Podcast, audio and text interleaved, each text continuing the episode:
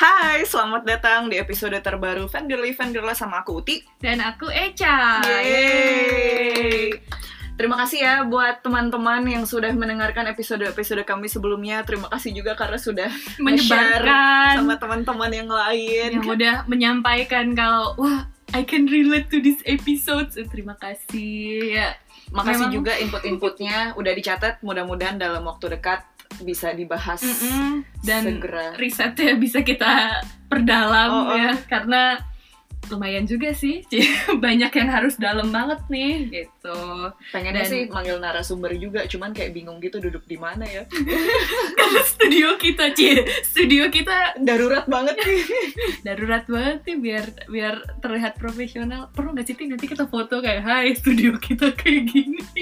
Boleh. Gitu. Dan minggu ini eh, kita mau bahas tentang suatu hal yang sangat rahasia. Diam-diam aja ya. Mm-mm, karena rahasia banget.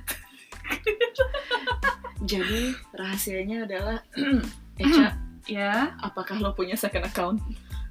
punya. Gue coba bisik-bisik masuk nggak sih kayak punya Apa nama second accountnya? rahasia. Uh. Untuk konteks, Nah, ya jadi untuk konteks eh, yang diketahui oleh orang-orang ini kan biasanya kalau eh, fans-fans K-pop itu terkenal dengan Ava K-pop ya nggak sih? yoi. Dan biasanya mereka tidak menyebutkan nama asli di username-nya Mhm. ataupun di nama Twitter-nya itu sendiri gitu. Misal siapa yang mention you itu misal tau-tau yang mention lo ada Minho gitu. Padahal itu bukan Minho, itu adalah seorang fansnya Minho gitu. Karena itulah second account gitu, nggak kayak Twitter kita yang biasa. Eh Twitter gue kalau Uti nanti ada cerita sendiri lagi. Twitter gue yang biasa ya oke ya gue walaupun menyebut inisial ya itu maksudnya adalah itu adalah gue sendiri gitu. Dan gue bikin second account itu, cie, kok gue Kenapa? merasa sedih gitu ya? Gue butuh ada background background sedih gitu Jelaskan. gue bikin second account itu dulu karena dulu ada temen gue yang pernah bilang kayak tweet gue terasa mengganggu gitu. Kenapa sih lo kok sering banget kayak gini? Kenapa sering kayak banget kayak gitu? Ya dan yang gue lakukan adalah gue mengucapkan selamat pagi kepada Siwon. Uh, akrab. at Siwon 407 pada saat itu. Dan karena saat itu gue di follow sama Siwon ya karena Siwon kan baru punya Twitter gitu kan ya. Dia nggak ngerti cara pakai gimana. Dia follow semua orang yang follow dia Gue gitu. juga kena follow. jadi ya gue merasa di gubris gitu kan cinta gue jadi gue merasa deket banget. Jadi ya gue langsung kayak oh baiklah gue ucapkan selamat pagi. Gue ucapkan selamat malam. Besok pagi gue ucapkan lagi selamat pagi. Besoknya gue ucapkan lagi selamat malam. Pokoknya tanpa henti aja gitu. Gue kayak deket banget ngerasa ya jadi ya langsung kayak ya mungkin teman gue ngeliat itu langsung ih ngapain sih lo ganggu banget dan saat itu menurut gue kalau gue dibilang ganggu banget teman-teman gue gue ngerasa sedih banget gitu ti itu kan twitter awal-awal ya. ya.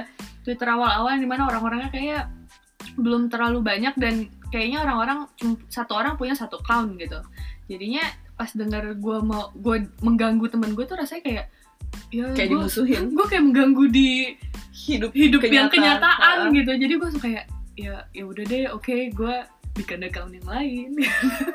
Untuk untuk fan girling itu sendiri gitu. Dan setahu gue Uti itu dulu sebelum terkenal sebagai sekarang kan lu mengawali dengan second account juga kan ti? Iya, jadi sebetulnya Twitter IRL gue itu tuh Uti Uts. Eh, dan dulu Twitter ini di follow sama teman-teman sekolah kan, teman-teman kuliah, teman-teman kerja, Eh, dan sama kayak Eca, Twitter itu juga gue pakai untuk fangirling, Mhm. menyapa idola, eh, membahas apa yang sedang gue tonton dan betapa bagusnya barang ini. Mhm. dan ya udah menurut teman-teman itu tuh ganggu. Akhirnya gue pun awalnya gue kekeh tuh gue nggak mau bikin second account karena gue mikir ya kalau lo nggak suka unfollow aja. Mhm. soalnya dulu belum ada mute. Ya betul. Eh, cuman jebakan umur. Cuman akhirnya gue menyerah dan gue bikinlah si second account gue writer in the dark. Jadi sebetulnya twitter gue yang sekarang ini itu tuh second account gue awalnya. Mhm. dan itu tuh gue rahasiakan tadinya. Jadi kalau orang nanya "Eh, twitter gue apa? Gue jawabnya uti uts. Mhm. cuman akhirnya gue lelah manage dua account. Akhirnya yang uti uts gue tutup uh, gue keep username-nya aja dan gue eksklusif nge-tweet di writer in the dark. Karena gue pikir ya kalau lo emang nggak suka lo nggak perlu follow kok. Iya betul sih. Sebenarnya itu sekarang sih karena pertemanannya udah kayak gitu ya kalau lu nggak follow gue di sosial media gue yang mana atau sosial media gue yang mana gitu ya bukan berarti in real life kita musuhan atau kita nggak temenan gitu mungkin ya karena emang kita nggak mau ngeliat aja isi yang di situ gitu Iya sekarang udah udah lebih jelas sih eh, etika dalam menggunakan social media dan apa bedanya dengan kehidupan nyata. Jadi kayak sekarang tuh kalau nggak kalau nggak follow atau saling nge-mute tuh eh, orang tuh nggak musuhan, udah biasa aja. Mm-mm. Dan di second account gue sih sebenarnya udah mulai jarang mention mention gitu ya karena Tapi menurut gue sekali-sekali kayak- masih iya tapi Uh, dia nggak baca karena gue lock gitu Jonghyun dan Onyu punya Twitter kan. Wah. Uh, itu tiap saat sih kayaknya cuma kayaknya gak kebaca deh, karena gue adalah hanya kerjanya mention hanya- Shin. hanya hanya satu tweet di antara jutaan tweet kali yang menghadapi mereka gitu kan Tapi itu menarik sih yang tadi temen lo nanya kayak kenapa sih lo gitu-gitu amat pakai disapa semuanya? Kenapa Mm-mm. lo melakukan itu? karena gue ingin menyampaikan bahwa gue care sama dia pagi ini Tapi apakah lo berpikir itu akan dijawab? Enggak sih, gue cintanya satu arah Gue tidak mengharapkan balasan Berkasih ibu gue Tapi iya sih kayak follower mereka kan ratusan ribu dan sampai berjuta-juta. Iya, Jadi gue juga nggak ngarep dibales sih, tapi kayak Mm-mm. seneng aja gitu. iya kayak Karena saat itu, pada saat gue dikritik sama teman gue kan Pada saat itu gue jomblo ya. Jadi gue kayak punya pacar aja Yang bisa gue ucapin selamat pagi. Yang walaupun kenyataannya pada saat gue punya pacar Gak, ucap, gak gue ucapin selamat pagi gitu loh. Ya kan? Tapi gue ngerasa deket banget pada saat itu karena karena di follow ya. Tapi wa- waktu semenjak Jonghyun sama Onyu punya Twitter pun Wah itu berasa kayak oh my god temanku bergabung ke Twitter. mm-mm, walaupun mereka nggak follow gue ya gue merasa deket saat itu gue ingin menyampaikan pemikiran-pemikiran apa ke mereka gitu. Yang walaupun kayak nggak digubris gitu kayaknya bisa aja nyampe gitu. Bisa bisa ya gue terasa seperti terlihat aja gitu gue di situ oleh dia. Padahal ya kayaknya sih enggak gitu. Itu cuma ada di pikiran gue ya enggak sih Nah gue sempat nyari-nyari kan soal fenomena ini. Mm-mm. Terus kayak ternyata beneran ada ilmunya gitu. wow Nanti Oke. eh, jadi gue nemu satu jurnal ini yang ngebahas soal eh, parasocial interaction. Mhm. Nanti linknya gue taruh di description episode ini. Mhm. Cuman intinya tahun 50-an ada dua peneliti ini Horton and Wall, mereka mengembangkan konsep parasocial interaction yang definisinya mereka itu adalah hubungan pseudo intim antara audience dan media personalities. tapi ini tahun 50-an Nah, loh. dari tahun 50-an aja udah ada gitu kan. Karena tahun itu tuh mulai ada TV kan. Mm-mm-mm. Jadi kan mulai ada dalam tanda kutip selebriti lah gitu. Iya, ya, dan udah ternyata ada yang orang disebut sebagai public figure yang diketahui oleh masyarakat luas. iya betul dan ternyata walaupun itu tuh cuma searah Mm-mm. karena eh, ya kita sayangnya sayang sendirian kan cuman ternyata Kok sedih tiba-tiba? ternyata itu tetap sebuah relationship yang intim Mm-mm. eh kayak itu baru TV bayangkan sekarang ada social media yang lo bisa nge-tweet langsung syukur-syukur di waro Mm-mm. kayak mereka juga kalau misalkan mau ngejawab kita gampang kan nggak Mm. susah kan Dibaca pun ya nggak susah gitu. jadi Apalagi media sekarang kan nggak cuma TV, bisa jadi kayak dari YouTube kan di mana ada fenomena fenomena apa sih sebutannya seleb YouTube itu eh, youtuber youtuber, terus eh, selebgram. Nah ini juga nih kan dengan adanya social media kan jadi ada pseudo selebriti kan kayak Hmm. orang biasa pun juga bisa jadi artis selebgram, Iya. seleb tweet, youtuber dan ini tuh orang biasa. Mm-mm. Gimana yang artis beneran coba? Iya. Di mana yang mereka expose lebih luas kan. Di mana kalau yang artis Instagram, artis YouTube ya expose-nya nggak sebanyak yang artis-artis beneran ini kan. Ini masih dari eh, jurnal yang sama, Mhm. jadi memang em, kayak seiring dengan berjalannya waktu dan semakin banyak konten yang ditonton, memang audiensnya itu tuh jadi ngedevelop suatu ikatan yang terasa intim gitu loh dan sehingga ini terasa seperti interaksi sosial di dunia nyata gitu dan ini tuh akan semakin intens kalau misalkan si selebritinya ini tuh memberikan informasi-informasi soal kehidupan pribadinya dia. Soalnya ini rasanya jadi kayak temen bukan kayak artis lagi. Iya, kayak misalnya lu nanya ke gue nih, apa namanya, Onyu ngapain kemarin? gitu. Gue bisa jawab sih, karena gue karena gue abis teleponan ya cek habis telepon dan gak di karena karena gue tahu dari update orang-orang di sekitar dia kan gitu. Kayak tiba-tiba muncul foto dia habis perform musikal kayak oh dia habis perform musikal. Oh foto sama si ini gitu. Kayak apa sih namanya kok gue jadi deket banget tahu dia gitu? Kok gue jadi se attach ini ya Bahkan sih? dulu tuh gue bisa ngebedain Shiny lagi event yang mana itu dari baju yang mereka pakai. gitu kan? Iya, ini tanggal berapa, event yang apa, ini era mana. mbak yang jaga wardrobe-nya ya mbak? Akrab banget. buka lemari kayak oke baik gitu. Dan zaman dulu zaman sebelum Twitter ingat nggak sih waktu kecil gitu ada yang kayak eh, SMS premium yang kayak yo pesan yang kamu dapat langsung dari handphone aku apa sih kayak, pokoknya semacam itu kesannya kayak personal banget padahal Iya. paling dia broadcast message. Iya, kita nggak pernah tahu kalau sebenarnya itu adalah broadcast message gitu, dan kita nggak pernah tahu itu yang nulis adalah sebenarnya manajernya kayak kasih tahu dong, bilangin kalau gini, gini gitu. Padahal kan kayak ya enggak, dan kita suruh bayar mahal untuk itu kan SMS premium gitu. Aku juga ingat dulu yang pas awal-awal lain baru ngeluarin official account tuh mereka jualannya juga kayak gitu sih. Jadi kayak artis-artis ini mempromosikan, eh eh, kita ada official account nih, follow ya. Nanti kamu akan dapat update langsung dari aku gitu. Oh iya iya iya iya, bener bener bener zaman zaman itu dan terus apalagi ya fenomena fangirling yang deket banget yang zaman dulu tuh kayak kirim-kirim surat ya nggak sih? Dan zaman dulu itu seingat gua artisnya pun ngebales kalau sama lokal ya. Ya. artisnya pun itu ada beberapa yang ngebales walaupun kadang ada yang ngebalesnya itu eh, apa sih namanya semacam template lah gitu. Atau misalnya ngirim ke majalah gitu satu majalah gadis. Dijawab mungkin sama artisnya gitu walaupun dijawabnya di majalah itu juga gitu. Maksudnya bentuk interaksi yang terasa sangat dekat itu ada di situ sih jadinya kayak Ya gimana di zaman Twitter sekarang? yang kerasa deket banget Oh, deket banget bener-bener kayak akrab friends. Mm-mm. Dan kayak semakin banyak exposure-nya, ya yang tadinya ini para social interaction akan berubah menjadi para social relationship yang menurut gue practically artinya adalah ya ini adalah sebuah hubungan tapi lo sendiri aja hubungannya. dengan image-image yang gue punyai di otak kayak wow dia ngabarin gue hari ini gitu Makanya kayak semakin banyak gitu interaksinya, kayak rasanya tuh semakin intim. Mm-mm. Wah, apalagi kalau misalkan dijawab kayak gue tuh baru inget kalau dulu gue pernah ngisi message boardnya EXO Oh dan iya. dijawab sama Chris. itu lo inget kan sampai detik ini padahal itu ada suatu hal yang sangat simple yang kayak dia lupa dia pernah membalas Iya itu makanya mana Chris Tapi- mungkin padahal udah gak inget sama gue.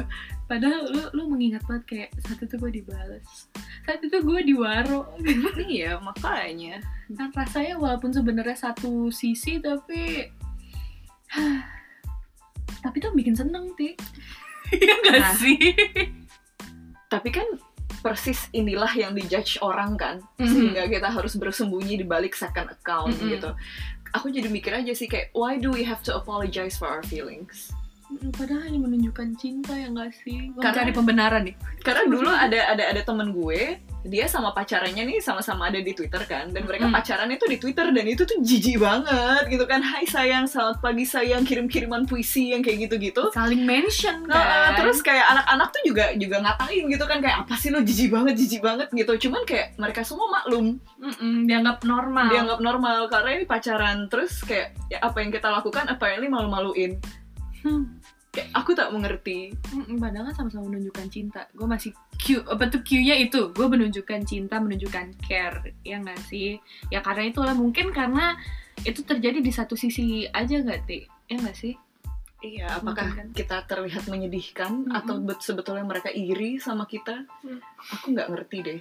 Dan itu cuma dianggap eh, aneh kalau itu di fans K-pop aja gitu. Coba bayangin kalau gue mention mentionan sama Mark Westlife gitu nggak apa-apa kan? Terlihat biasa aja kan? Mungkin nggak bukan K-pop doang kali ya tapi boyband juga. Karena kemarin pas One Direction lagi gede-gedenya aku juga ngeliat fans-fans mereka digituin sih. Oh iya? Uh-uh. Berarti gue kurang Kayak- mendalami ke One Direction nih. Ba- banyak juga. Kayak bahkan ada temen gue dia fans K-pop. Mhm. terus kemudian dia bikin account khusus untuk fangirling One Direction dan menyapa-nyapa si member-member One Direction ini. Mhm. kayak bahkan sama dia tuh dipisahin gitu accountnya antara yang real life K-pop sama One Direction. Nanti saat dia suka sama grup baru lagi nanti jangan-jangan bikin lagi nih. Bisa jadi. Kan eh, baru-baru ini gue suka sama BTS nih. Karena gue sebetulnya bikin account khusus buat untuk BTS mungkin karena itu ya. Dan itu juga untuk ngumpulin teman-teman dengan satu sisi nggak sih? Satu point of view nggak sih? Jadi kayak saat lu spacing tentang apa sih namanya saat gue spacing tentang shiny gitu dengan second account gue yang tentang shiny ya gue mendapat input dari teman-teman gue yang juga suka shiny ataupun gue malah mendapatkan update yang berhubungan dengan shiny juga gitu loh. Tapi itu iya juga sih. Jadi supaya kita ngumpulnya tuh sama sesama yang se- seleranya sama aja kan. Jadi kayak men- menghindari berantem I guess. Ya karena banyak banget yang berantem cuma gara-gara fandomnya beda. Mm-mm, atau misalnya eh opanya yang dari grup berbeda dikatain gitu. Ah, itu banyak banget. Jadi kalau misalkan lo ngelihat ada fans K-pop atau fans boyband punya second account itu normal. Tapi kalau sampai mereka punya third atau first account itu juga sebetulnya biasa aja. Mm-mm, cuma karena demi membedakan orang-orang yang di follow aja gitu. Dan kalau lu follow si misalnya lu follow Uti di account yang Red and the Dark tapi lu nggak follow Uti di tempat lain ya udah udah nggak di take it personal lagi ya nggak sih? Kayak ya udah aja. Mungkin gua nggak akan ngobrol sama dia di eh, membahas suatu hal yang lain di account gue yang lain gitu. Karena emang gak nyambung gitu. Eh, obrolannya atau bahasannya atau apa ya yang yang mau lu retweet atau ataupun yang mau lu tweet ya nggak sih? Seringnya sih gue banyaknya nge-tweet tentang berita ya ngomong-ngomong berita ya ya ini agak em, beda dikit nih. Jadi gara-gara pemilu nih kan 01 kubu 01 kubu 02 nih pada heboh banget. sensitif. Heboh banget ngobrolnya di Twitter, debatnya dan segala macem. Eh, ap- pada saat mereka lagi ngebelain calonnya masing-masing, sejujurnya gue nggak ngelihat ini ada bedanya sama fans-fans K-pop yang sedang ngebelain opanya masing-masing. Cuman kan fans-fans K-pop kan banyak yang kayak, oke kami bersembunyi di balik second account gitu kan, Mm. supaya nggak ketahuan gue siapa. mereka pun juga banyak bersembunyi Iya. di avatar yang gue juga nggak tahu itu Oh ya? apa gitu Itu jadi itu bukan bot. ada yang bot mungkin tapi ada yang enggak soalnya kan mereka saling reply saling ngebales kalau Buat nge-troll gitu nggak sih? nah itu gue juga Makanya nggak tahu bersembunyi di Dan balik mereka shoot anonymous. mereka tuh seringnya tuh kayak nyari nyari nyari tweet yang berhubungan apa tuh kayak cari yang mention si ini gitu. Habis itu ngebales-balesin aja gitu yang mention itu. Karena kan sekarang Twitter canggih banget tuh. Misalnya lu follow A.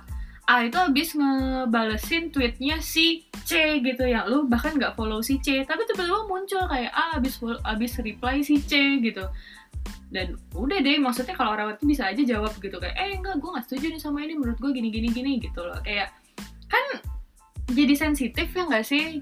Ya mungkin itulah fungsi second account biar mungkin lu mau menenangkan hati kayak lu melihat apa yang lu mau lihat aja gitu. Itu di internet ya. Kalau Hmm. di kehidupan nyata lo juga berpura-pura nggak kenal shiny nggak?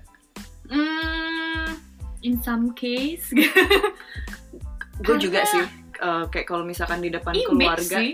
di depan keluarga gue eh, amat sangat ngerem supaya mereka nggak tahu kalau mereka tahu gue suka K-pop karena ya kan mereka melihat gue ke luar negeri ngejar konser apalah segala macam jadi kalau dibilang nggak suka tuh nggak mungkin. Tuh. cuman mereka nggak tahu seberapa sukanya gue sama Shining mereka tuh nggak tahu. Mm-mm, seberapa dalamnya. Sebenarnya lu suka mereka nggak tahu. karena ya itu nanti kayak dijudge lah kan ih kan ini alay kan itu alay. Jadi kayak karena aku malas berantem sama orang-orang yang tidak mengerti ya Mm-mm. jadi kayak ya udah gitu.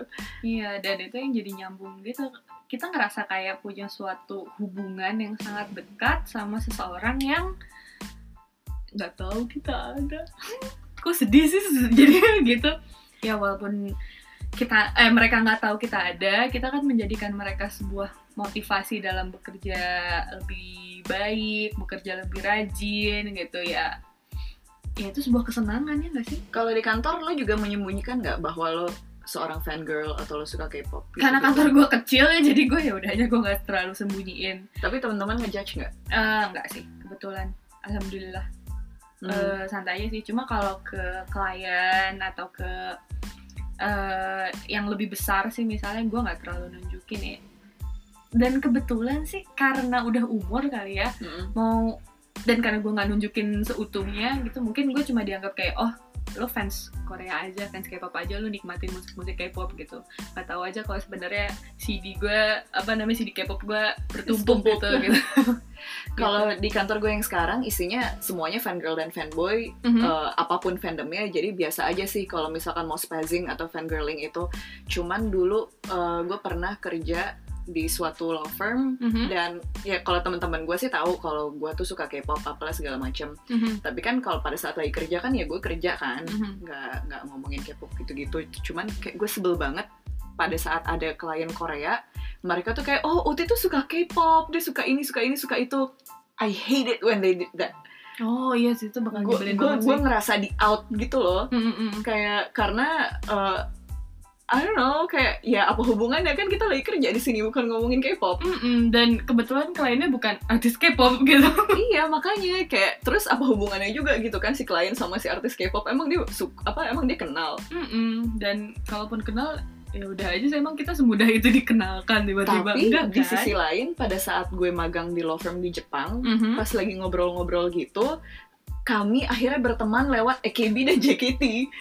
Nah itu fandom lain lagi Soalnya kan jadi ada kesamaan kan. Mhm. Soalnya eh, apa namanya? Iya JKT sukses kok di Indonesia Mhm, gitu banyak fansnya gitu Mhm. dan segala macam dan ternyata mereka oh ya aku juga pernah ngecek JKT eh, eh, orangnya cantik-cantik ya gitu. Jadi Mm-mm.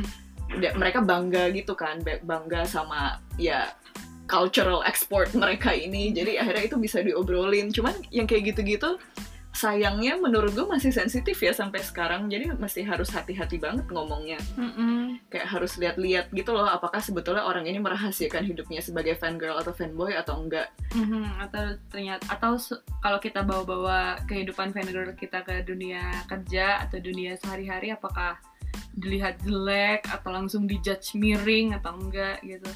Tapi eh sebenarnya kalau melakukan suatu hal yang disenangi kan nggak apa-apa kan Siti gimana Iya sih, gue gua amat sangat menyayangkan kita terdorong untuk merahasiakan ini semua Mm-mm. cuma karena takut dibego-begoin sama orang. gitu tapi gue jadi oh iya kita lagi mau ada segmen baru nih namanya spacing of the day gitu Jadi di segmen yang ini eh, gue sama Echa akan ganti-gantian merekomendasikan hal apa yang sedang disenangi pada saat itu. Mhm. Eh, dan Hmm. itu bisa macam-macam, bisa musik, bisa film, bisa buku, bisa dan gak cuma kegiatan. K-pop Uh, uh, jadi Gitu. kayak kami kesenangannya banyak kok. Mm-mm, dan gak cuma K-pop jadi ya siapa tahu ada yang bisa relate spacingnya ini dan senang aja jadi kalau ada teman ngobrol baru yang berhubungan sama spacingnya ini ya kan gitu. Silakan Echa, spacing of the day. spacing of the hari day gue untuk minggu ini adalah karena gue lagi nonton drama baru nih judulnya Her Private Life. Uh, gue bisa relate banget sama itu. Banget, banget. karena itu cerita tentang fangirling gitu kan. Dan itu gue bisa tahu sih perasaannya gimana kayak lu harus merahasiakan kayak lu tetap harus bersifat eh, bersikap profesional ketika melakukan pekerjaan tapi pas pulang-pulang nonton video gitu kayak langsung menjerit tertahan pada saat ngeliat video fancam gitu kayak uh gitu atau misalnya apa ya ngejar ke bandara gitu tapi gue nggak sejago doi sih ngejar bandara dia Ngambil bisa tahu dia bisa memetakan gitu loh Iya, Ti. bikin fansite. ke oke ke kiri ke kanan oke itu mobilnya udah siap kayak gini kalau bikin fansite kan lo gue juga udah mulai nonton sih baru dua episode dan amat sangat relatable. Sebetulnya gue agak terkejut kenapa Korea nggak bikin sinetron kayak begini dari dulu. Mm-mm, dan kenapa baru sedalam itu sekarang gitu loh.